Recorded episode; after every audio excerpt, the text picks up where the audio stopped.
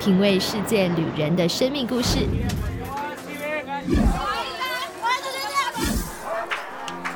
找回记忆中的幸福滋味。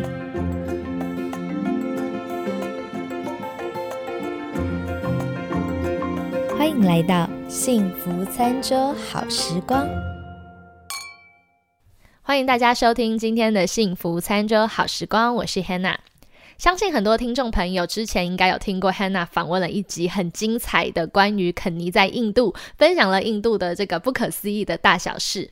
那其实呢，我当时认识肯尼的时候，也在印度同时认识了另外一组的台湾人，他们是一对台湾的夫妇，还有三个孩子一起在印度当志工哦。这一组家庭呢，他们现在已经定居在台湾快要一年了，在这一年当中，他们反而要来适应台湾的生活，而我们。今今天的来宾，也就是这个家庭当中的灵魂人物，也就是妈妈 Jennifer。那 Jennifer 她回到台湾以后，适应台湾的生活，反而造成了很大的压力和文化冲击。适应文化的过程当中，不幸罹患上了忧郁症，但是她走出来了。所以今天在节目当中，我要请 Jennifer 跟大家来分享她是如何走出忧郁的。那我们就赶快来欢迎今天的来宾 Jennifer。大家好，我是 Jennifer，现在住在台湾。嗯，我主要的身份是家庭主妇和师母。现在教在教会里面负责建造儿童的服饰，还有婚姻家庭施工。对，原来 Jennifer 她回台湾以后，现在在教会里面当师母。你们家当时啊有三个孩子，而且还是要就是带去印度一起当国际职工。哎，那是什么样的这个情况下，让你们有这个机会踏上印度？因为我跟我老公一直对于自工的这一个呃。觉得很有负担。嗯，呃，在我们的教会里面说，在印度有一个志工的机会，问我们愿不愿意去当志工。嗯，那我跟我老公两个就觉得，哎，有机会带着孩子一起出去当志工，其实是一个很很美的祝福啦。不管是对我们的眼界，或者是对于孩子的帮助，还有对于当地可以呃做这样的志工，我想是一个三赢的状态下。嗯，所以我们就一起往印度这块土地。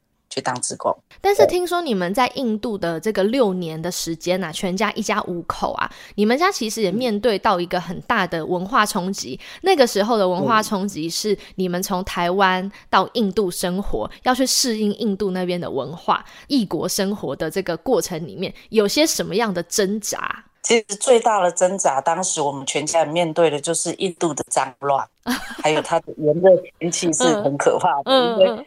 天气大概最高可以高大四十五度到快四十九度，哇！所以还有满地的垃圾跟牛大便、猪大便，这也是我们很没有办法接受的，所以一直在克服这一个脏乱跟炎热。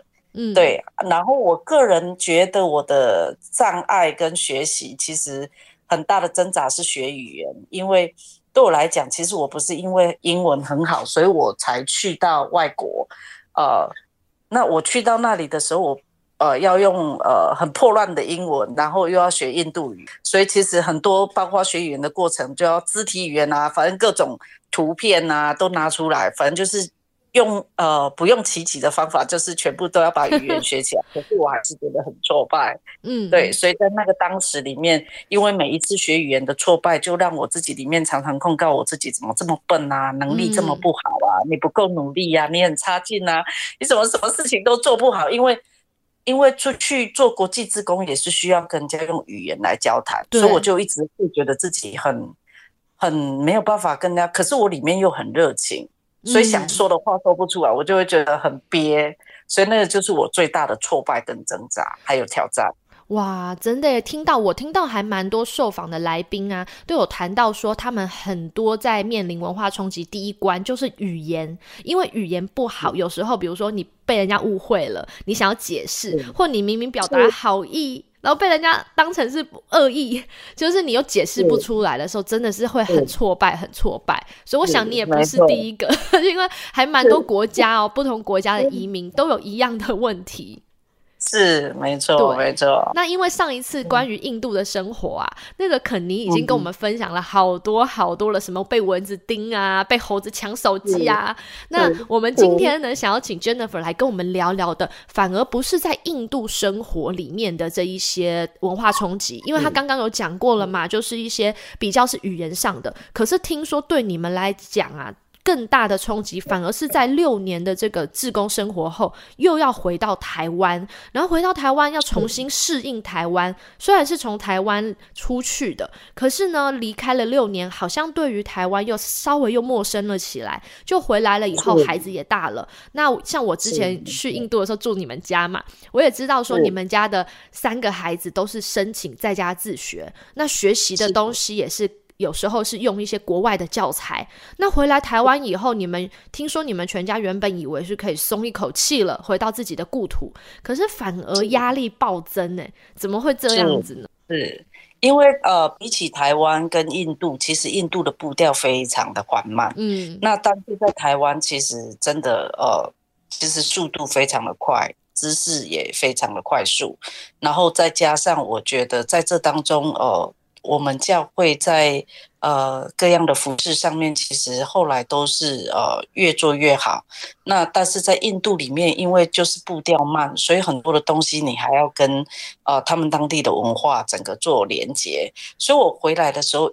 呃，一时之间，其实要接上教会的快速脚步，其实，然后还有台湾回来，我自己很大的一个感受就是赖里面的讯息多到爆炸，我每天都在刷那个绿色小点点，要把它消除掉，我也觉得压力好大，但是就没有想到说怎么会这样，然后这个是一个自己在面对呃面对重新回来接轨的复试，嗯，第二个是面对自己孩子，其实孩子在国外已经沿用国外的呃。在家教育的，那他的学习是以英文为主。嗯，那所以回来台湾的时候，其实他们的中文程度并不好，所以如果衔接台湾的教育制度，其实他们衔接不上，就等于可可能哥哥已经国中，但是他可能要从国小三年级开始读。哇，所以我就变成我也回不到学校。那回来台湾又要申请在家教育的这些法规，又是我不懂的，所以等我重新要去呃询问所有各样申请在家教育的法规，然后怎么样走在正轨上。那当时又遇到，其实我回来台湾的时间很尴尬，是我已经错过了申请下一学期的。呃，时间，所以就很很很难协调，所以当时我的压力也很大，就一直在跟学校做协调，说怎么样帮助孩子可以呃，现在不进去学校，但是我又要怎么样在家里可以做在家教育，所以就跟学校有一些连接跟沟通。那我的老三又是我比较伤脑筋的，因为我老三的个性非常的活泼。我做的在家教育是在家里播放 DVD，直接看老师教学，所以他就变成没有办法专心坐在那里，他就会东摸西摸，所以我就需要一直陪伴我的老三，呃，让他可以稳定的坐在书桌前听老师上课。那我陪伴了一年，其实我觉得那个当中我的压力非常的大，因为我如果不陪伴他，他似乎就没有办法开跑这个在家教育的课程，所以我那时候就。硬着头皮还是把孩子送回学校，虽然他也是学习的很辛苦啊，但是我觉得真的现在过了又过了一年，就发现哎，孩子真的是适应上来了。虽然我没有要求他的程度要有多高，嗯，我先要求他可以适应学校的生活。对，这是我在面对呃回来台湾的，其实在当时面对的孩子课业的问题，然后再来还有台湾的快速步调，然后再接上台湾的服饰，所以这些压力通通都在同时。对。哇，就是因为听说你们就是因为这样子，忽然间压力全部一并而来，这样子挤上来。像你刚才讲的，有学校的压力，然后还有就是工作。有些人说是工作，但对你们来讲，因为你们是教会，在教会工作嘛，所以这个教会的服饰的一些压力。然后呢，你又要自己也要适应，重新适应台湾的这种步调。你就像你讲那个哈，忽然间疲那个资讯大爆炸的这样疲劳式的轰炸。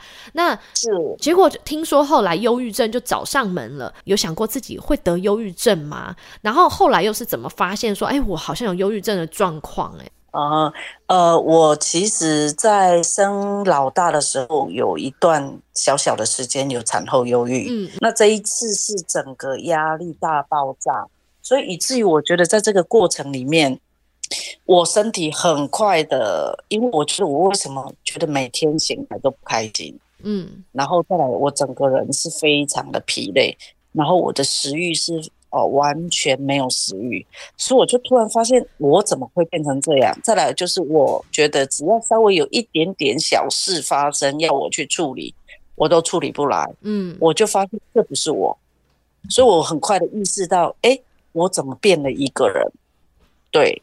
那后来我觉得，呃，是我的家人陪伴我，我的家人就跟我讲说，那你是不是呃需要去看医生？还有我的牧者也鼓励我，介绍医生给我去，呃，就是至少先去做个评估，是不是自己身体出了状况？所以当我去做了评估之后，才发现自己是忧郁，忧郁症真的整个在自己的身上是突然，好像就是在很短的时间内直接爆发。嗯，对，然后那样的状况是落差很大的。那你当时会很抗拒吗？就是像人家叫你看医生的时候，你当时会觉得说：“哎，我不要看吗？”我不是不会，但是我觉得我里面有一个顾忌，是因为我是在教会，我是师母。其实我当下有这样子一个面子问题。那后来我就告诉我自己，我连明天都过不下去了，我还顾这个面子吗？而且我觉得，我觉得医生本来就是上帝创造给我们，可以让我们觉得。透过医生也可以医治我们，为什么一定要用什么方法？生病看医生是天经地义的事啊。对，那我觉得有医疗可以帮助我，那我为什么不靠医疗试试看呢？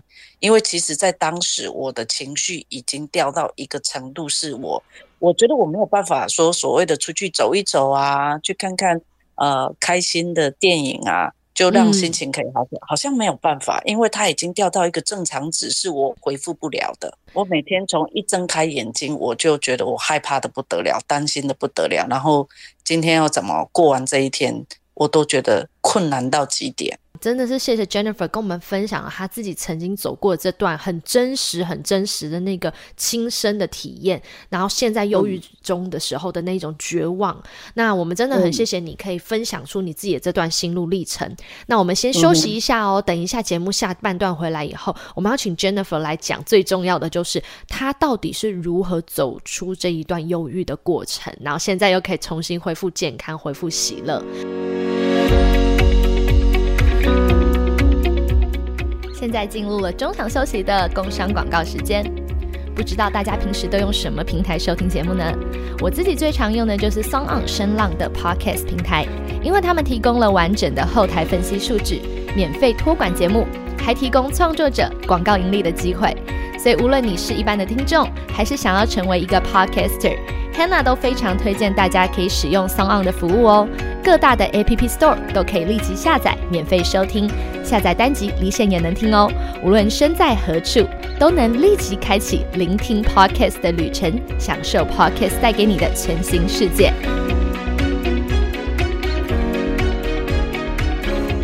大家回来，幸福餐桌好时光。在第二个单元，我要请 Jennifer 来跟我们讲，她是如何走出忧郁的。因为她刚刚有讲啊，就是陷入低潮的时候，每一天张开眼睛都不知道要怎么过完今天，那陷入很深很深的绝望。那甚至很多忧郁症的人，他们也会陷入一种就是自我控告的循环，甚至有一些声音还会叫你，就是说，哎呀，干脆不要继续生活，不要活在这世上了。这是一个非常非常恐。怖的事，但是呢，Jennifer 她走过了，我们就请她来跟我们聊一聊，她当时是用什么样的力量来走过这段最恐怖的忧郁的低谷。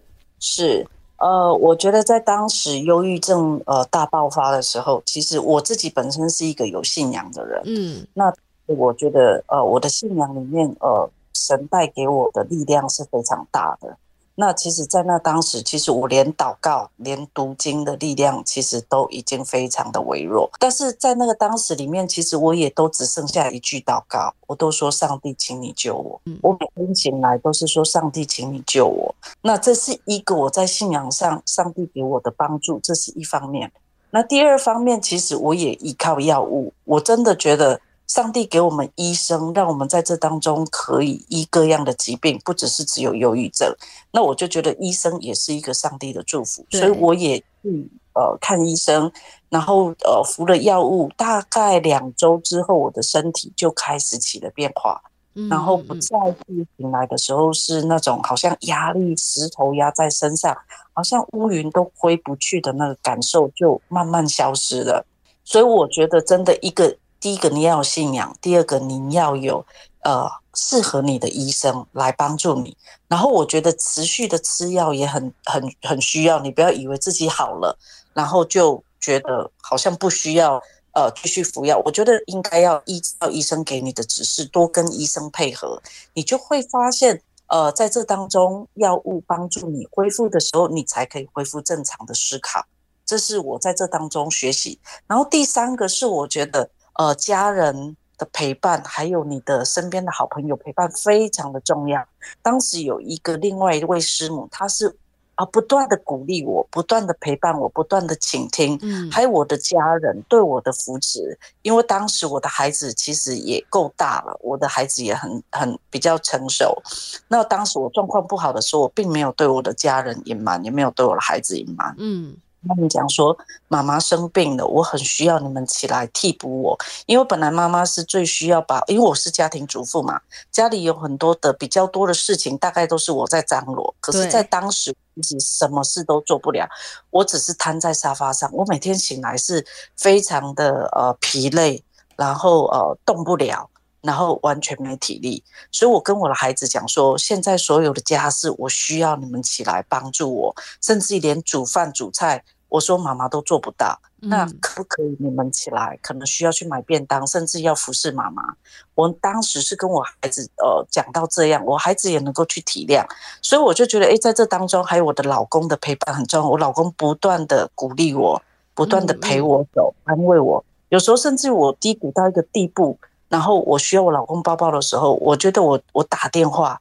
我就说，呃，因为我我我的教会就在我们家社区的楼下，所以我自己就会走去那里，然后呃抱抱他。那也因为我的同工知道我的需要，嗯，所以他们在这当中，所有呃可以协助我、帮助我、鼓励我的，他们的各样行动都在这当中支持着我，所以就让我觉得，我我觉得你与其隐藏你的忧郁症，你倒不如说出来之后，所有的人可以在这当中知道怎么协助你。我觉得这个是一个很棒的啊方式。当然，我觉得陪伴的人、身边人不可以一直告诉你说：“呃，你怎么会这样啊？你怎么会有这样的想法？”这些其实都帮不了忧郁症的人。嗯，他需要的是你倾听他，对，鼓励他，对。然后我觉得陪伴他在这当中可以怎么样？呃，真的稳定的吃药。如果你有信仰，那当然陪陪伴你用信仰的方式来。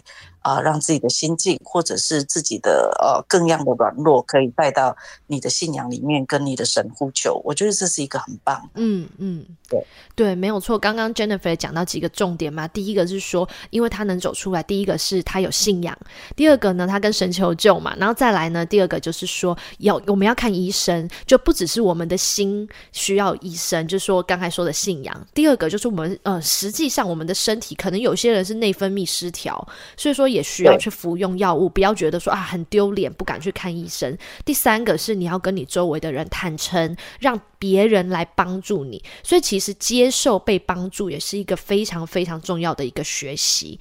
那最后，我们就请 Jennifer 来跟一些如果也同样正在有这个不管是忧郁症或者是忧郁啊，轻度的忧郁也好，或陷入深深的忧郁当中的人也好，那那有些人他也在呃挣扎，生命中正在挣扎，你会什么样去鼓励这些人？因为你有经历过了，所以呢，你有有没有什么样的这个话可以送给这一些也在经历挣扎的人？OK。我自己在走过这个忧郁症里面，我觉得要克服自己的羞耻感，还有觉得得到忧郁症好像是一个不可告人的事情。我觉得，我觉得，我建议你这些东西都不要在乎了，因为重点是你要健康起来。而且，我觉得看医生并不可耻，你就把它忧郁症看成它就是一个过敏。有的人会过敏，有的人不会。嗯，那只是在你的身上过敏了，那你需要看。透过药物来帮助你减缓你的那个过敏，那忧郁症也是可以靠药物来帮助你。对，所以在这当中，重点是我健康起来，因为当我自己健康起来的时候，我才可以做各样的事情，我才可以站在我该站的岗位上过正常人的生活。对，所以我会建议，如果你有轻度忧郁，或你有忧郁症，或是你疑似你觉得自己感觉你自己是不是有忧郁症，我觉得不要担心别人怎么看你，我觉得去做个评估。如果医生判定你有有有忧郁症，那我们就服药，因为它可以帮助你。那如果没有的话，那感谢主喽，就是你做过了判定之后。你就代表说，哎，那那你可能有其他的，你需要做生活改善或是什么之类的。对，医生也会给你很好的建议。对，那所以我会鼓励你，真的不要害怕去看医生，也不要害怕别人眼光，先要克服这些，不然你真的很难。因为忧郁症找上你的时候，你是很难用正常人的想法恢复正常的思考，就很难靠着自己的力量。真的是需要周围对，需要大家一起共同的去帮助你一起度过。很谢谢 Jennifer 今天在节目中分了自己切身之痛，曾经经过经历过的这些，然后也告诉我们他是怎么克服的。我觉得真的会帮助到很多很多的听众。如果你有怀疑你自己是不是被忧郁症找上了，其实真的可以像 Jennifer 讲的，好好的先去评估，找专业医生评估看看，然后去面对他。那这个面对的过程，最重要的是不要忘了，这个世界上不是只有你自己一个人。我们生活在这个世界上，我们有家人，有朋友。有有你周围，不管是你有没有去教会啊之类的团体，我们周围是有其他的人，让大家一起来帮助你一起度过。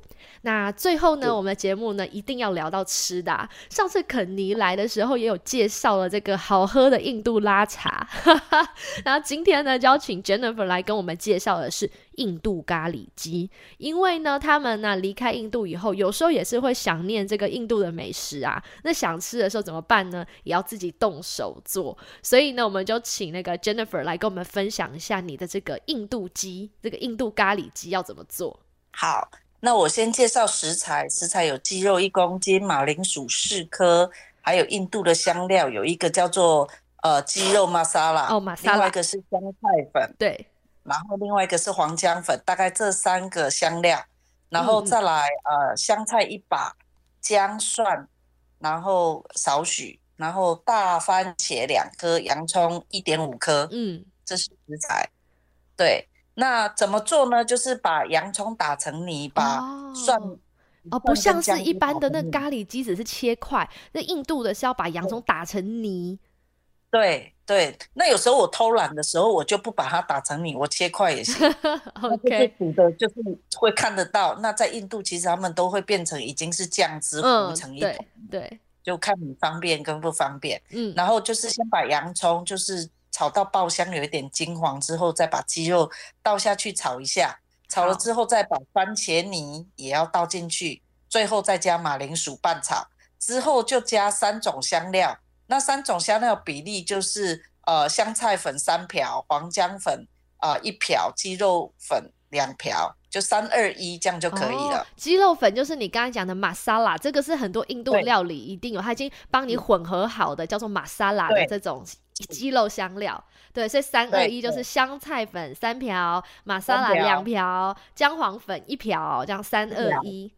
好，对，然后最后再加加你适当的盐巴调味，嗯，然后加少许的水，大概遮遮呃盖住鸡肉的七八分满就可以了。